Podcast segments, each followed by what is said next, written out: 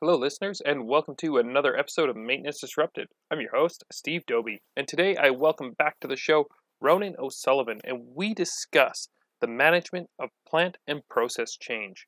I really enjoy this discussion because it's one of those things that we don't do well very often.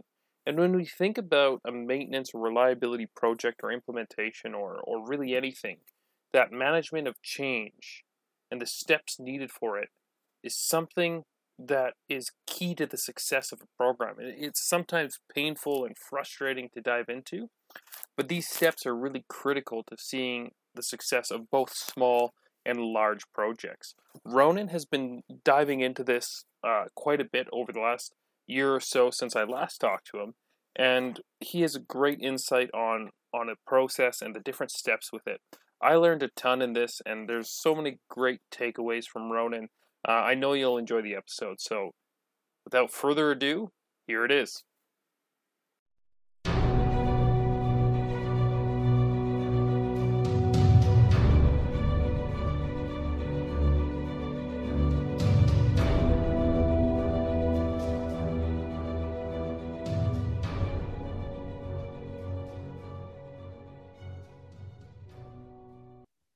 Hello, listeners, and welcome to another episode of Maintenance Disrupted. I'm your host, Steve Doby, and today I welcome back Ronan O'Sullivan. Thanks for coming back on the show, Ronan. No problem. Now, today doing, we're. Steve? Sorry, what was that? How you doing? oh, I'm doing good. Sorry, I, I cut you off there already. Great start.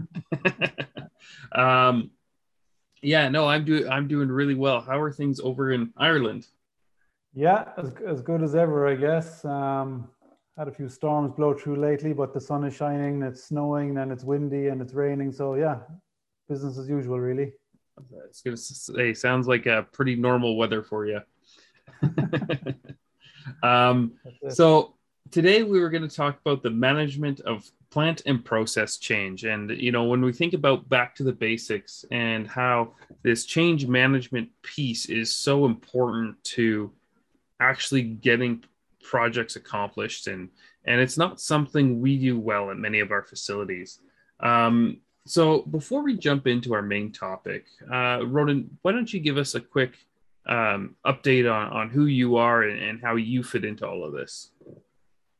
Yeah sure. So i suppose general background is i suppose i've been working in general maintenance and engineering roles for about uh, nearly 20 years now, so amazingly enough. Um, always, always surprises me at this stage. But um, so starting out from a, as an apprentice, and, and I'm now in an engineering role in a gas-fired power station in the kind of southeast of Ireland. There, um, uh, I suppose since in my current company, let's say, um, we've had an MPPC process um, going for a while and it's evolved a little bit over time.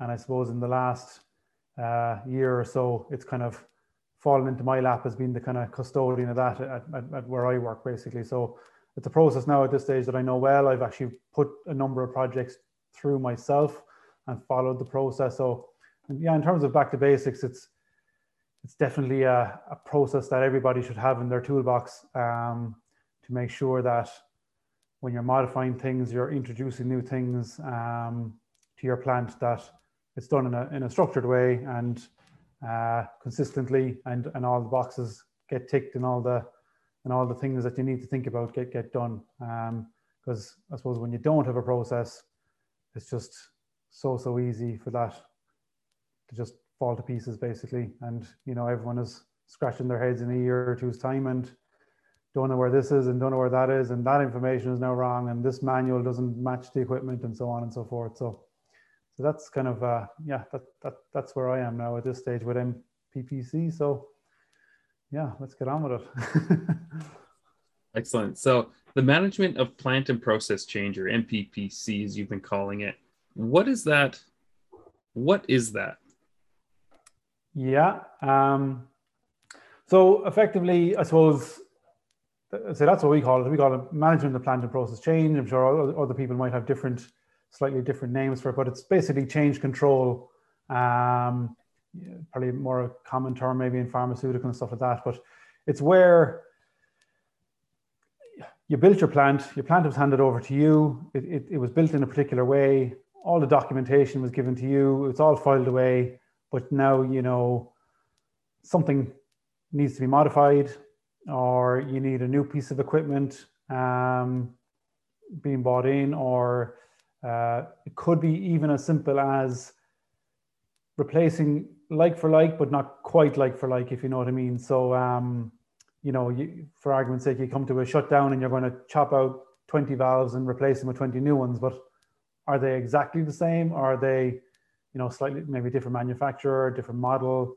Uh, are you are you improving the the um, the material or something like that? You know what I mean? So it's important to capture all of those things because it's fine. You know, you go on, you you, you put them in and they work, and and that's and that's great. But it's it's the next. It's always the next person who comes along to try and work on that equipment.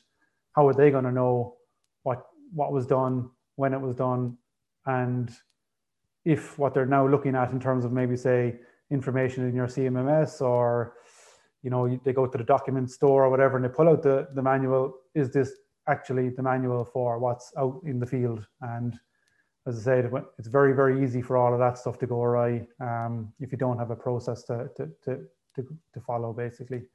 Um, obviously different depending on your depending on your business and what it is and how maybe that the hazards and stuff like that that you're going to come across will maybe determine how uh, how complex a process you need. You know, um, obviously the more departments you have, so some people will have like quality departments and stuff like that, and other people won't. So um, all of that will depend um, on, on what you have at your where you work, and, and who needs to get involved, and, and how how in depth each project gets, if you know what I mean. But it could be very simple, or it could be very very big. Put it that way. Yeah, for sure. And I, I've you know um, in my consultant days uh, a few years back and going to different plants, I could I, I saw firsthand what it what happens when you don't have one of these in place. I think I was at a I was at a just a lumber mill and we're going through and we're looking at all their their pumps and, and equipment and I'm walking through and I'm, I'm, documenting everything, trying to get the master data updated. And I'm like, okay, th- this pump, this one's not on our list where does it go? Where is it for? It's clearly an operating pump. There's clearly a grease point. Things are being greased. It's being maintained. Um, they had no documentation for it whatsoever. It was a pump doing a function, and none of their plans actually had anything in for it. So, um, yeah. and, and that's a valid point, I suppose, considering this is this is a maintenance uh, podcast, and, and and if you want to really put a maintenance spin on it, you're, you're probably lucky that it was even being greased. You know what I mean? In the sense that, you know, somebody stuck a pump in there, but, um, you know, do, do the maintenance routines get, get updated? You know, do PMs get put in place? Um, does it get added to your lubrication schedule and stuff like that? Um, or is it just over in the corner and everyone is staring at it for five years going, where did that come from? You know what I mean? Um, and, and all of a sudden it, it, it falls over and everyone is wondering, how did we get to this stage? And it's all because it was put in there. There was no process followed. There was no, you know, maintenance put in place. Nobody gave it the critical, the critical eye, let's say, and actually uh, made sure that all the things that were supposed to happen did happen. You know. Yeah, absolutely. And you know, one of the other things I've seen is changes. It's easy to make quick changes at site. It's I think it's hard to do them well and think about the impacts of it in, in its entirety. Like, so if there's like, um, you do an engineering change on a piece of equipment and you don't do the proper front end work, you don't actually know how that's going to affect fully affect your process. You've got an idea of you know what it's going to improve, but have you thought about that whole whole cycle and has that, other people had their input into it? Um, yeah. So you know, one of the things you talked about there in your your first uh, um, talking about what this management of plant and process changes is, is bringing in all the other groups who are affected by it to work through that. Um, how important is that, and like what level of involvement do you really need from those people? Yeah, that's a good question. I suppose, um, you know, over the last few years, you know, and I've been getting involved in different. Uh, different elements of, of, of maintenance and like criticality studies and all that. And, and you just there's always the dread when someone says you need a multifunctional team and uh, you know you need to get 10 people in the room and straight away you're going how am i going to get all of these people together at all the one time to all sit down and all, you know and, and talk about all of this um, and, and that might be very essential where you're doing maybe like an rca or or a criticality study or something like that but luckily enough with with uh, management of plant and process change it doesn't have to be like that, I suppose. Um, if you set your process up right, you can you can identify who you need and bring them in when you need them, rather than having to, to get everybody to sit down and literally talk over every single detail. So that's probably one of the upsides of of of, of this process. Um, so absolutely, I suppose first things first. Really, you know, somebody will come up with an idea to do something um, and that's fine. That might be their only involvement, and that could be anybody. That could be anybody from the technician who went out and saw something and, and thought something could be improved, to an operator, to your safety person, to to any anybody really, or your engineers, obviously. Um, so that's it. Concept gets raised. Really, at that stage, you, you really probably need to get to, put that past your management, I guess, and get their buy-in. Um, so I suppose the first stage that you go through is a kind of a concept approval stage, and that is effectively or should be getting your your, your management buy-in to say, here's here's a proposal for a good idea. What do you think? Is it something that you put money towards? Um, is it something that you put time and effort towards? You know, uh, is, is it a good idea, but it's just not feasible, um, or it's not, it's not, it doesn't suit what the business is doing right now, things like that. So if it, if it falls flat at that stage, well, then that's it. That's the end of the line for that one. And you move on to the next one. Um, the next stage, I suppose, is a bit more in depth, obviously. So, so once the concept does go ahead and it gets approved and you get your manager approval, it's got to go to uh, into your design phase. And of course, at that stage, it's probably going to be assigned to some individual or some team to to to actually go do some further investigation. Um, you know, talk to the end users and stuff like that and see right what is um, what is the problem? What do we uh, what are we actually trying to, to, to fix here if you know what i mean? Um, so that might be one person. It could be five people depending on the size of the the task. Um, but it's typically probably your engineering maybe if you have a project team uh, they, they'll, they'll look into that um, once they've come back with done a bit of homework they'll probably come back then and they'll want to uh, you know, if they've even gone ahead and done a, a, a full-on design and they know exactly now what what needs to be built, um, you're going to want to bring in your. That's that now is where your multifunctional team kind of really starts coming into play at this early stage to identify all the different things that really need to be identified. And so you're talking about maybe more engineers. Maybe you might have a very specific engineer who looks after a very specific piece of plant that this is going to affect. So you might want them to throw their eye over it. You're going to want to bring in your safety people, um, make sure that anything you're proposing to do is in line with any legislation and stuff like that, that they're not going to adversely affect, uh, you know, what's currently set up for the site. Are they going to be introducing new hazards that, that don't currently exist? Um, things like that.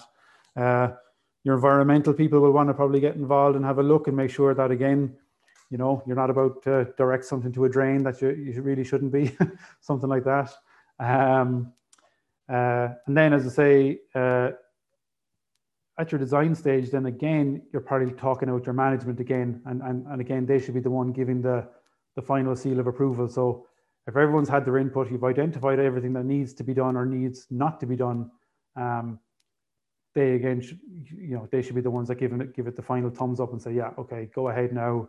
You're moving into a, a construction phase basically. So where they really need to probably get you know put the money together and and and the resources to actually get to get it built, which uh, you know and, and th- like that design phase could take a long time you know? It could that, that could be anything from you know a day to to a year before that design phase is actually ready for review and sign off you know and um, i suppose it depends on how many projects you have in the pipeline and the resources you have or whatever. But uh, ultimately, I suppose once uh, the design is ready to go, then you'd hope you're going to get the, the funding you need to to go ahead and um, move on to the next phase, which should be constructing uh, um, what, what you've designed. And I suppose again, I suppose from my perspective, we don't we don't have a quality department, but um, in other industries, it would be at the at the design stage that you know you will be bringing in all those extra extra people. Maybe and you, you might even be going looking for bringing in a procurement person or finance or something like that. You know, if, if it's if it's got particular elements that you really think that they should um, uh, have a look at as well. You know. Yeah, absolutely, and it's you know I think that design stage and you know being a maintenance and reliability podcast that design for reliability piece within there um, you know when you a lot of times when you get equipment it's it's not designed for maintainability or reliability. And so um, having a process that has maintenance as a stakeholder in that process so they can have their input to say look you know this uh, this asset actually isn't easy to maintain. It's where you want to put it where you want to do this this or this is actually makes it a challenge to actually maintain it or you know i've seen a few um, in, the, in the natural gas uh, engine um, industry. Well the only they placed an engine and they built a building around it and then they had to do some maintenance on it and they couldn't actually fit any of the pieces through the door. Um, yeah. so it's that's a obviously a fairly extreme example but you know there, there's a lot of plants and facilities out there that have massive equipment and the buildings get built around it and you know that that logistical challenge of actually getting the things installed and, and then maintaining it and getting the parts in that you need for it is can be a challenge as well, right? And so keeping that absolutely, yeah. So, and, and the thing about it is, like, it's it, you know, the projects vary so much that it's it's hard for everybody to think of everything. Um, you know, like you could have a project engineer who's chopping out a single valve uh, and putting in a new one today. I say everything to you know um, building a whole new building with with tons of equipment inside. You know what I mean? So so it's very hard for for everyone to think of everything. Um, so you, you really do need multiple eyes over every project. Um, now, obviously, there's a, there's a lot of things you can do to help yourself in that, in the sense that um, you know you, you can have your prompts built in. So you, know there's going to be a couple of forms probably to to capture all your all your thinking and all your design and uh, stuff like that. But uh, what can be very useful is having a kind of a prompt sheet um, uh, template effectively that you you can run through and you can kind of you can capture everything. You can say, you know, is my design going to going to impact any of the kind of legis- legislative type um, areas? You know, so is it is it uh, is it is it affecting pressure systems, uh, H- HV, uh, electricity? Um, you know, lifting, uh, lifting regulations and stuff like that. So if you're going putting in new lifting beams, something like that, and going, you know, well, am I actually, you know, what do I need to consider here in terms of in terms of legislation, in terms of keeping registers and keeping uh, getting getting it uh, inspected, uh, you know, regularly and all that kind of stuff. Something as simple as that. Um, you know, you can capture all of that on your on your kind of design cheat sheet, if you like. Um, beyond that, uh, you, you can carry on to have your mechanical, electrical, C&I section or whatever and, and be going, right, well, what do you need to do here? Do you need to update your PIDs? Do you need to put PMs in the system? Do you need to update your asset register? Do you need to, um, you know, update uh, your your lifting equipment register and all those kind of things? So again, so that every time you don't, every time you start a project, you're not starting with just a complete and utter blank piece of paper, and and every and, and you know the guy is literally sitting there for weeks scratching his head trying to come up with everything uh, you know you know totally off the top of his head so yeah. you, can, you can do a lot of things to help yourself um, to, to really identify stuff early that that needs to be addressed um, rather than getting to the end and realizing oh all this stuff needs to be done i hadn't thought of this i hadn't thought of that and and, and worse still that other people are telling you of what you've forgotten, if you know what I mean. And, and that's probably the worst thing of all. Um, you know, when everyone is picking holes in, in your in your project because you didn't do this and you didn't do that and you didn't think of this and you know what do you mean the door is too small and all the rest of it. So um, So yeah, hopefully, hopefully they're doing that before it's actually built. hopefully, hopefully, but you know, as you, as you said, it things things happen and things go ahead, and all of a sudden you're left you're left everyone is left standing in the room scratching their head, going, "How are we going to get this back out the door?" Um, and and that and that does happen, you know. Um, plus, as well, at your design stage, uh, that is a really good time to start thinking about your commissioning stage, which is a couple of stages down the road, but um, how are you actually going to prove that this thing is is going to do what what the design said it was going to do, and how are you going to test it, and how are you going to prove it? Because like that, in your design stage, you might need to allow for additional extras just to be able to prove that it works. If you know what I mean, that might be extra tap-in points. You know, might be extra pipe work. Might might even be just temporary stuff that you might actually have to remove later on. Um, but as they, you know, that's a very good time to start thinking about all of that because I say it's it's the kind of designing with the end in mind, if you know what I mean, type type philosophy. But um, but but if you don't think of it, you're going to run into you could run into a lot of trouble very quickly. Yeah, um, absolutely, and it's that. You know, you know, I, I love what you're saying with, you know, essentially just engaging all those stakeholders and making sure in that design and, and maybe pre-designed phase that they have their input. They get to tell you what's important for them and for their specific department so that you can build that into that full design. And you know, you're not going to make everybody happy at every moment. There's there's inevitably going to be something that's not perfect for somebody, but at yeah. least you've had that engagement communication and you know, I imagine steps along the way to communicate um, the the design and maybe where it falls short on certain certain people's expectations. Yeah, absolutely. Yeah, and cost, of course, because you know, you or me could go out tomorrow, look at something, and go, "Oh yeah, 50k will sort that one out," and they're go, "Okay, we'll get 50k sorted. Right there's you go. There you go. There, there's your 50k. Off you go." And then at the end, someone's going, "But hold on a second. What about the lifting beam that you didn't put in, or you know, what about the you know, how are we going to get this thing out? You're going to have to pour some concrete there to, to give us something to, to roll our trolley over or whatever. And next thing all of a sudden your 50K is 60k, 70k, 80k, and you know, and uh, things are you're you're you're you're you know, and, and then all of a sudden you are cutting corners to try and keep your costs down, and and and in the end nobody's happy. Um, you know, your maintenance guys aren't happy because they can't get it, get in and out, they can't maintain it properly. Uh, you're you know, even even your maintenance budget has been affected. Every time you want to touch this thing now, you want to you have to build scaffolding, you have to take down cladding, you have to take doors off the hinges, which is all just adding adding to your your maintenance costs and your your ongoing costs. Um, so yeah, absolutely. The, the, the, more you can identify up front, and, and this even comes down to uh, your paperwork. So um, again, up front, if you can identify that by carrying out this modification, I need to chuck away the old manual and, and get the new one and update my P&ID. Um, I need to update like my isometrics and so on and so forth. Again, you know, by the time you get to the end of these projects, you just want them off your plate and you're kind of probably sick of them at this stage. So, you know, finding out that you need to do all the stuff at the end is just an absolute killer, you know. So, um, if you can identify these things up front, they're things that you can be keeping in mind as the project is developing and going on through construction. Um, and uh, you know you, you, you, can be keeping on top of it. And, and, at the end it's it's really probably just literally printing it off and sticking it on the shelf because because you've done all that that marking up and um, everything is in the right place and, and, and where, where it should be you know? Yeah absolutely. And this is why you know front end work is is so important.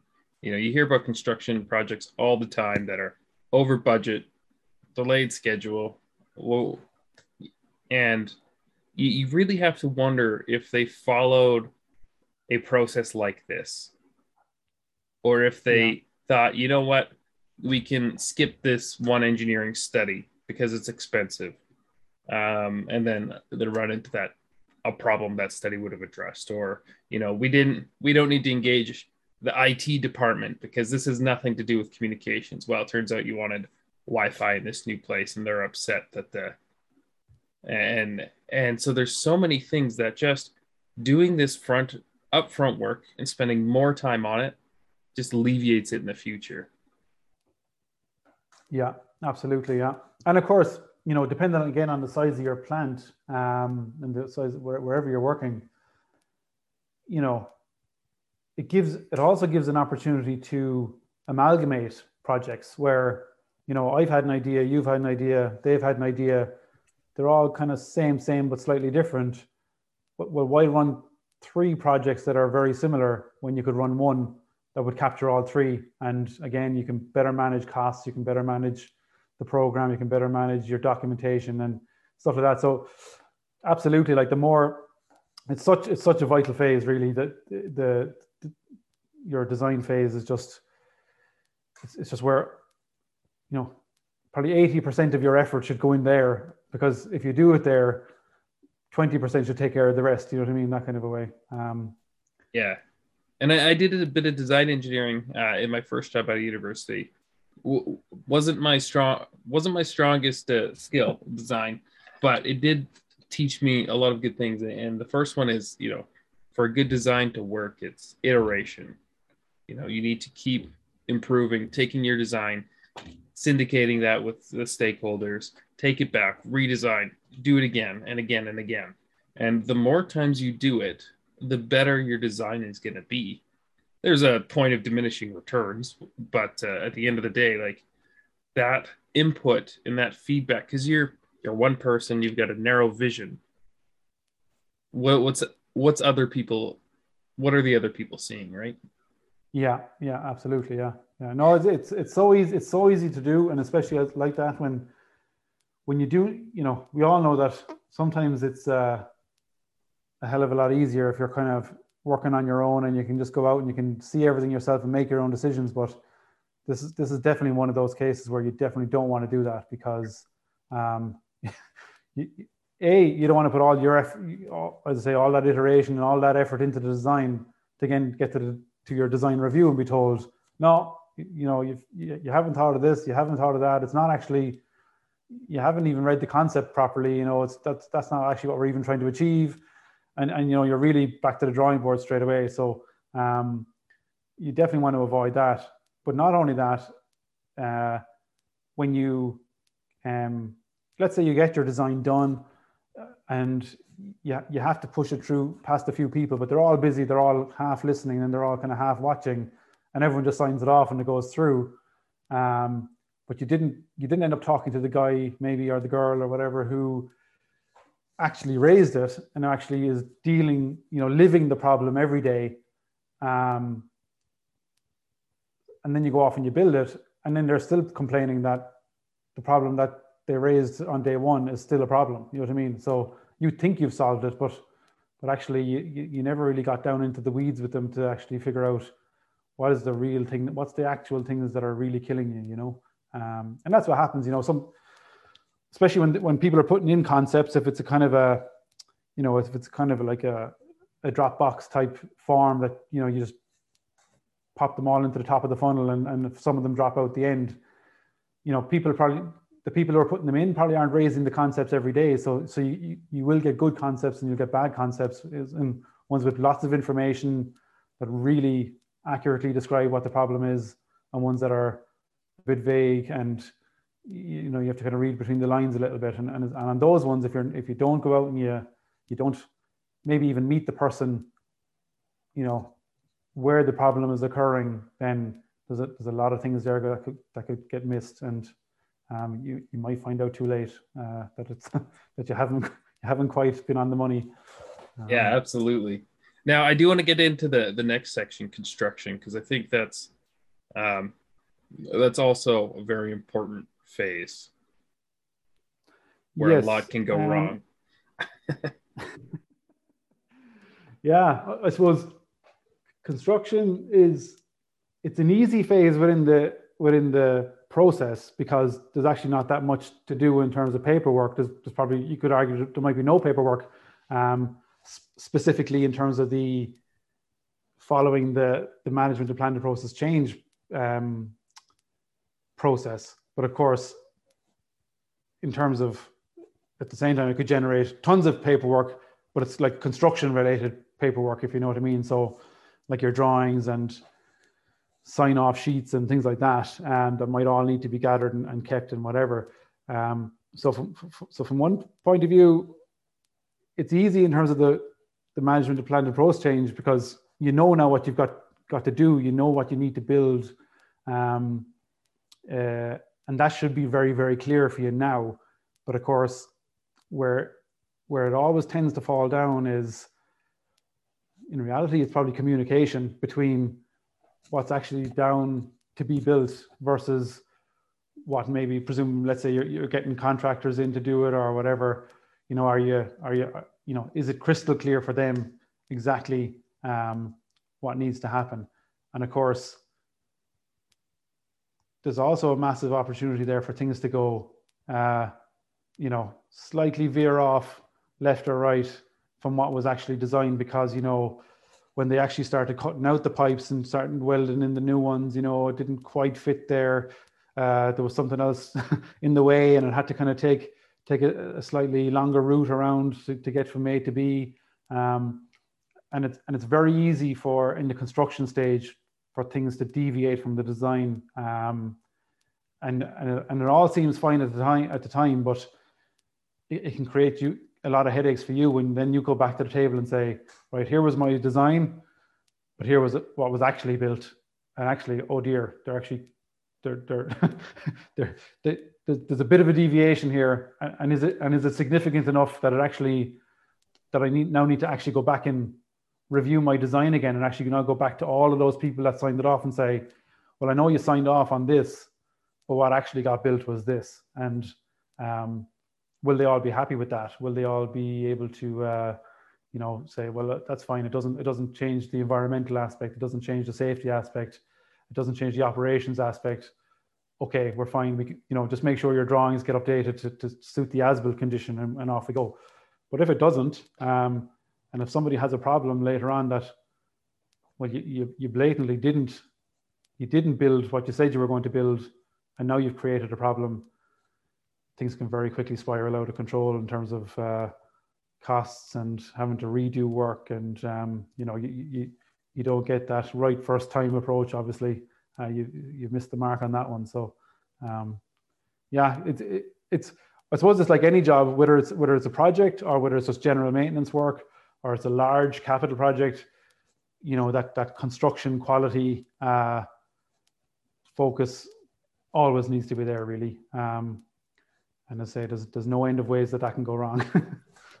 and one thing I've noticed about maintenance people, myself included, is you know the how you do maintenance and how you execute a project are, are different, and we don't execute projects that well because maintenance never ends. Projects yeah. end, and so it's when we're we're looking at the construction phase, we we take it with this maintenance lens and that keeps making things spiral and scope creep and let's include this now and and and we need to have a stronger project management focus of look now this is a start and an end and the this is this is the bounds of it and we need to get this set of work completed and this is the scope. After that design phase, that scope is locked in. We don't want to change it. We want to. Yeah. There's going to be variances within there. Like not everything goes according to plan, like you said, and you have to have your um, change management processes within there and change orders and all that stuff, depending on the scale of the project. But you gotta you gotta be focused on that scope. I don't know if you found that as somebody who's done the project management and but came from the maintenance side. Yeah, it is. It is tricky because, um, you know, if, if you if you are if you are the project person, as you said, you want a defined start, a defined a defined end, and I don't want to deviate in between because I've got ten other projects that I also need to to get on with. You know what I mean? Um, the problems definitely start when when you know the, the, the maintenance guy is walking up the road or the, the, the operations woman is walking down the road and they're all looking peeking over the fence going what's going on in there?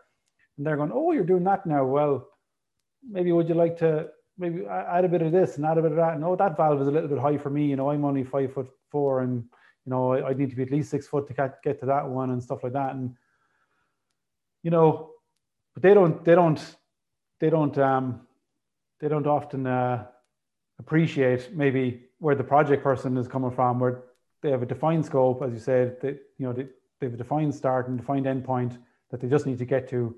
Um, and when you're when it's when it's staff asking staff to do stuff, it's probably very hard for staff to say no to other staff, if you know what I mean. Whereas, because um, you know, they know how much money is in the pot. Probably they, they know that there probably is extra money floating around. That if I want this change done, um, why can't it be done? You know, now will be the now will be the time to do it.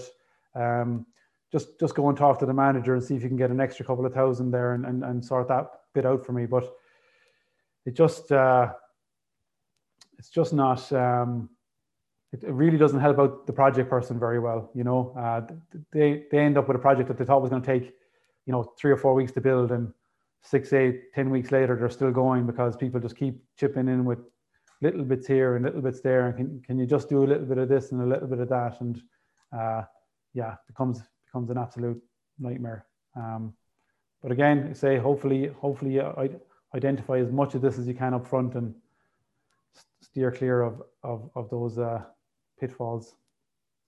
Yeah, for sure. So, like you said, for your process, there's there's not a lot, hopefully not a lot that has to be done within the construction phase. But now, yeah. but then moving into the, is it the final stage, or is there? Oh, well, there's probably a couple of phases. Well, even at the tail end of the construction phase, of course, you do need someone uh, or maybe even a couple of people to now go and, and walk it and say, well, yeah, was what was designed actually built? And that would probably be probably be your your operations people, assuming it's some sort of modification, plant modification. Um, uh, like that, maybe if if if there's a if there's an engineer over a particular area of the plant, but you but you were just a project person, you know, working in their area, they might want to give the final walk down to make sure everything was is, is done and dusted.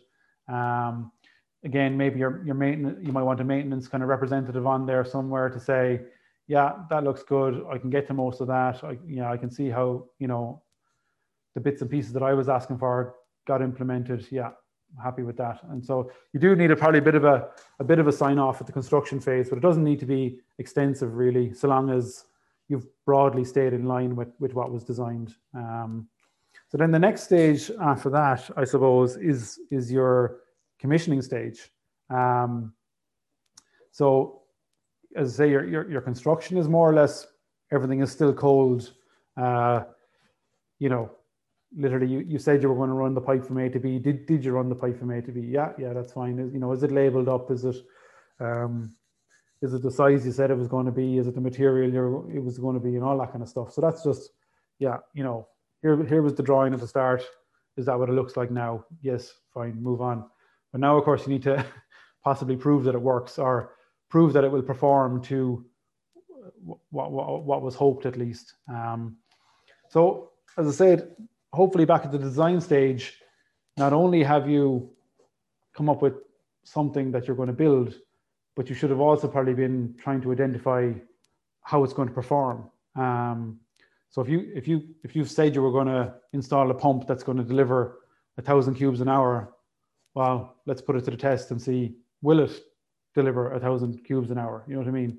Um, so so this is probably the next uh, stage where a bit of documentation comes comes in handy really um, within the, within the process because again purely from a, an operations point of view um, a safety point of view an environmental point of view they're going to want to see how you know if this is the first time this equipment has ever been operated is it safe? You know what i mean? And, and will it be safe? And um, you know from an operations point of view if we start it up and we put we put water in it or we put chemicals in it or we put uh, uh, you know turn the power on is it going to affect the other parts of the production plant if you know what i mean? Um, some of this is totally unavoidable. There's, there's going to be um, not everything can be commissioned in, in isolation and you know, without the plant being or without it affecting other parts of the plant, especially power stations. This is a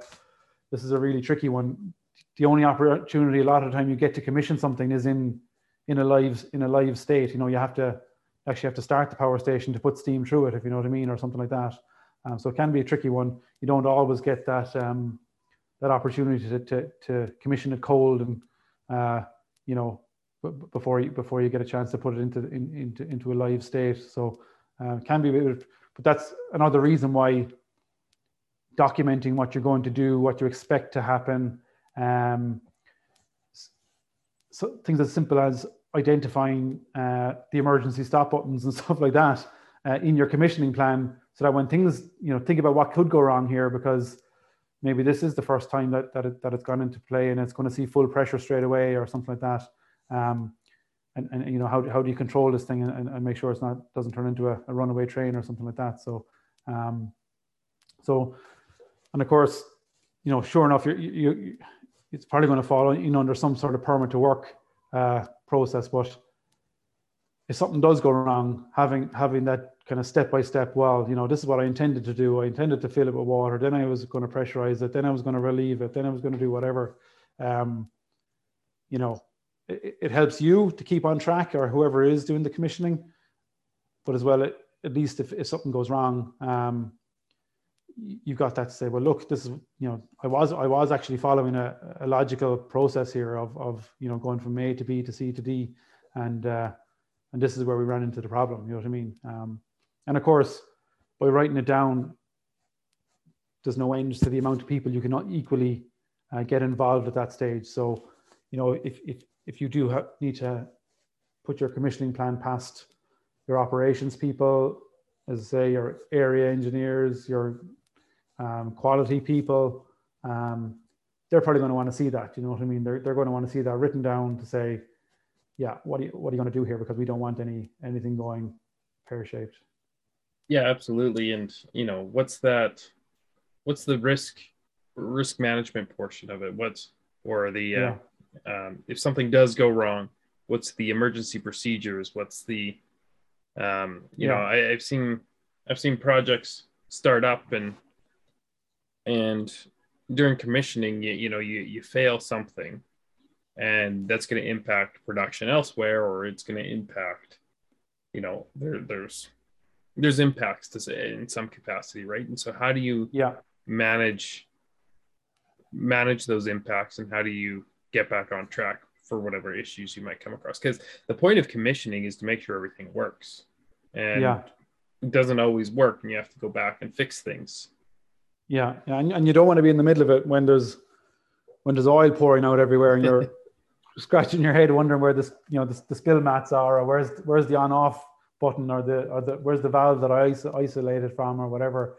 You know you, you really need to be thinking about all of all of the ways that this because it's because in, in theory in a lot of cases this really is the first time this thing is going to be um, put into action you, you need to think about all the things that could go wrong you know and it could be as you said going back to the construction stage um it could be something as simple as a flange not being done up properly, you know what I mean? Or, um, you know, a gland not being tightened or, and these are all the things that do happen in commissioning. These are the things you find very hard to see these things with, with the naked eye before, before you, uh, you know, before you start putting fluids and stuff in systems and all that kind of thing, you know. Um, it doesn't take much uh, for, for, for things to get out of hand. Um, yeah you know, we, we've, we've probably all been there. We, we, would like to admit, we'd, we'd like to think we hadn't been there, but we probably all have been there at some stage where, you know, some, something definitely uh, jumped up and bit you some, some, in some way, shape or form.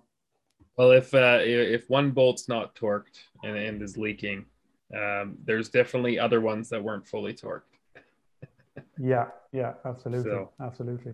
Um, yeah, no, that's great. And so, um, like the commissioning point is you know it's definitely again that design phase and and understanding what you need for commissioning in that design phase is sounds like a, a hugely important aspect of it you know you always have to start with the end in mind and and thinking about how things can go wrong and thinking about how you can commission it to test to test the different things that could go wrong and make sure those are tidied up before you actually put it into service or in, in the case of live test testing um, you know before it goes into service. Like doing your your maintenance pre-work and stuff there too like it's not a commissioning plan does tie over into ongoing maintenance yeah. Yeah like no absolutely. Yeah. Yeah.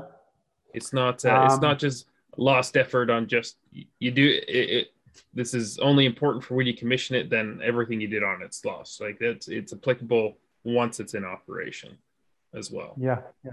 Without a doubt. Yeah. Yeah no. As i say like the, the, there might be parts of it that uh and, and there could be even a phased a phased implementation of a project you know where you, you don't have the luxury of uh you know working every you know working on everything or installing everything in one window um, and that needs to be factored into your project. And i say when you when you say about the, the maintenance aspect of it if if 50% of what you intend to build is going to go into operation first and then the, the other 50% is going to come later on but they could be that could be they could be two years apart. And and you don't want to wait for two years time until the second 50% gets built before you start putting the maintenance plans into place. You know what i mean? Because um, now you're the, the first 50% has now been operating for two years without any maintenance or anyone looking at it because everyone's sitting around waiting for the actual the overall project to finish. Um, and that's no, that's no good. Uh, you, you, know you're that, that that's going to cause you problems. And that, and that and that can happen you know because i'm sure you you, you you'll see it in many places you know the the you, you you get like say the maintenance people going oh well that project's not finished so you know that, that hasn't been handed over to us yet so we're not working on it you know what i mean? Or the operations people be going oh yeah no that that that's that's only half built so you know we're, we, we're not working on that or we're not operating it or whatever. Um and and, and needless to say you're you're you know it's either going to fall back on your project person to to to pick up all of that and try and and, and chase their tail and try and do the things that the operations guys uh, could or should be doing. Maybe, maybe they have to organize vendors to be coming in and doing the maintenance until it's handed over to the official maintenance department. And all of that just takes an awful lot of your time and an awful lot of effort. And as, and I say, there's a, there's, there's a lot of opportunity for, for balls to be dropped as well and stuff, you know? So um, if you are going to do something like that, where it is maybe a phased, a phased implementation of a project, you know, be sure that you have it lined up that, um, you know, when you get 50% installed and it's up and running, then your, your maintenance team, your operations team, they're all on board with it and they're, and they're ready to, to hit the ground running with, you know, whatever oil changes or whatever, whatever needs to be done. Um, because I say you, you don't want to fall back on you as the project person, uh, because I'm sure you've got enough to do, but you also just don't want to let the equipment be sitting there for for two years untouched or, or, or, nobody's looked at it and, and, and all of a sudden you're getting these early life failures and uh, you're, you're having argument having warranty arguments with the manufacturer and all this kind of stuff and uh, you know it's just it's just not a good place to be really. Yeah absolutely. Now what's after commissioning? Well so i suppose luckily well hopefully if, if everything's gone gone swimmingly well at that stage it, it's really just a matter of get, get it handed over. So just because it's commissioned does not necessarily mean that, you know, you can scrape it off your plate and, and forget about it. Um, that's just to say that it's, you know, you, you've reached that operational readiness uh, status. But what the, what the handover stage gives you is an opportunity now to, to, to tidy up all those loose ends, basically. So, um, you know, and that's that's one of the things. Like you, you don't always get um, big long windows to do these things. Like it, it, depending on your process and your plant or whatever, you could literally go from, you know, uh, kind of from your design to your construction to your commissioning to your kind of initial handover to your operations team in a day, you know, or even in a couple of hours because if it's actually a minor enough change, um, you know, it, it can happen that quickly, basically. So, so you don't always get these like, oh, you know, it's it's two weeks of design, two weeks of construction, two weeks of commissioning, two weeks of hand. You know, it doesn't it doesn't you don't always get those nice nice simple blocks. You know, you, you can literally be down to to minutes or hours at times, depending on how uh, what, what your project is. So, um, so the handover stage is to kind of say, well, look, it's up and running, it's operating. Um, hopefully, like like that, maybe your your maintenance team are, are set up, they're ready to go, they know what to do on a daily, weekly, monthly basis. Your operations team know what to do, know how to start it, know how to stop it, um, do anything they need to do with it. And now this stage is more about right, but I've got an as-built drawing now that I need to get updated. I've got manuals to put in the right place. Um, you know, uh, all of those things that you've identified back at your design stage, which are little, which are useful prompt sheets to say, do I need to update PMs? Do I need to update asset registers? Do I need to update P&IDs? Do I need to update electrical schematics? Do I need to update all of these things?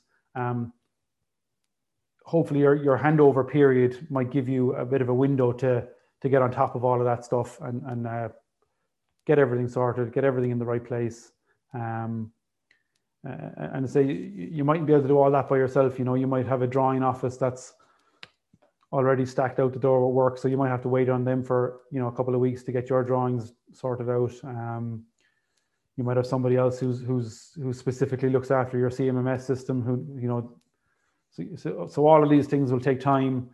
Um, there's a there's a good chance as a project person you won't be the person you know you're you're not going to be the doc the document controller and the CMMS coordinator and the drawing person. You know. Uh, maybe there might be contracts that need to be put in place.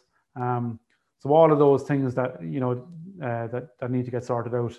Your handover period should hopefully um, give you give you an opportunity to sort that out. But but that's to say that in this period, your your project is not closed. You're not at the closed stage of your project. You know, you're still the project is still effectively live because all of these loose ends still need to be um, sorted out.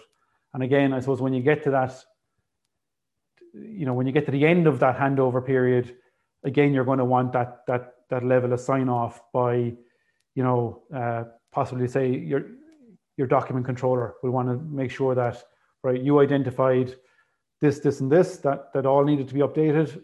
Are they updated? Yes, they are. And are they all filed in the correct place? Yes, they are. Happy days. Off you go. Your maintenance person uh, might be another sign off at that stage to say, yeah, you identified that the CMMS needed to be updated, you know, be, be it asset data or something like that, PM information, um, lubrication schedules, whatever it is, uh, and they might get the final sign off on that element and say, yeah, um, we're happy to go on now and maintain this um, forevermore, basically hand it over to us and we'll look after it, you know. Um, and again, uh, it could, could that, that, that area engineer uh, might also want their say to say, well, look, you've handed me this new piece of equipment, but if I need, you know, if you get hit by the proverbial bus tomorrow, do I have all the information that I need to be able to maybe modify this in the future? You know what I mean? Or to work on it in the future or, or, or, troubleshoot it or, and stuff like that, you know? Um, so, so that's, that's really what you're, that's your, it's kind of your final, uh, it's your final stage where there's you know where you're active and, and you uh, you've got things to do. Um, but once you get to the end of that and let's say you, you get your sign off by your relevant people again um, effectively it's it's it's it's it's moving into a, a, closed status then. So your job done everything's done put it behind you. Hopefully it hasn't caused you too much trauma along the way. And, uh, yeah exactly. yeah yeah. and, and well, and, move on to other 10, 10 projects. yeah, no, and that handover stage again, it's an important one. Like it lets everybody know, hey, it's done. And then um, you know, something I like to do, and, and I'm not sure if this is included in your process, is is track those improvements um, afterwards. You know, what value did did this project bring? And yeah. depending on depending on the individual project, I think it's it's uh, yeah yeah the, the, the scale of the project will probably determine a lot of that. But absolutely, like, you know, if it was pretty decent and if it was multi kind of faceted project and had lots of input from lots of different departments, um, and even if things didn't quite go according to plan, um, you, you would definitely maybe want to try and pick up a kind of a lessons learned type, um, you know, type of sit down at that stage as well, you know, and like that, what did we learn? Uh, what can we do better next time? All, all of that sort of discussion uh, absolutely should, could and should happen at your handover stage. And again, that, that depends on your on the, the scale of the project, but um, yeah, absolutely. absolutely yeah. Now we, we are running out of time there, um, so um, really appreciate the conversation, and, and this is such an important important piece to any any project, like whether it's a big construction project or just a little um, a little reliability project. It doesn't really matter what the scale is, but going through these steps is going to make sure that is going to give you a higher probability of success and make sure the people are on board with it. And I, I love this process. Um, I've definitely taken away a few things that I can do better that I've missed the ball on before. So I'm ha- excited to implement those onto my next one. Um, and uh, before we close out, though, um, Ronan, how can people get a hold of you and what do you have coming up? Um, just, just all the usual places. I suppose LinkedIn is the main thing. If, if anyone wants to connect with me there, that's that's no issue. I'm happy to expand the network as, as wide as possible and, and say we're all we're all learning from each other. Um, nothing major coming up. As I said last time I spoke to you, I, I told you I think that I was gone back to my engineering degree and things like that. So that's that's still burning away. So uh, that that's eating up all my time at the moment, unfortunately. So um, if, if you do see me out and about, tell me tell me get back to where, where I should be and, and put my head back in the books, basically. So uh, that, that, that's about it. You, you, won't find me too far too far from there, I don't think. I need to have fun every now and again, right? And I don't know. I spend way too much time on, on work, so. yeah, yeah absolutely. Uh, awesome. Well, thanks for joining joining me today, Ronan. A really good conversation, and uh, looking forward to having you back on in the future. Perfect. Thanks, Steve. Speak to you again.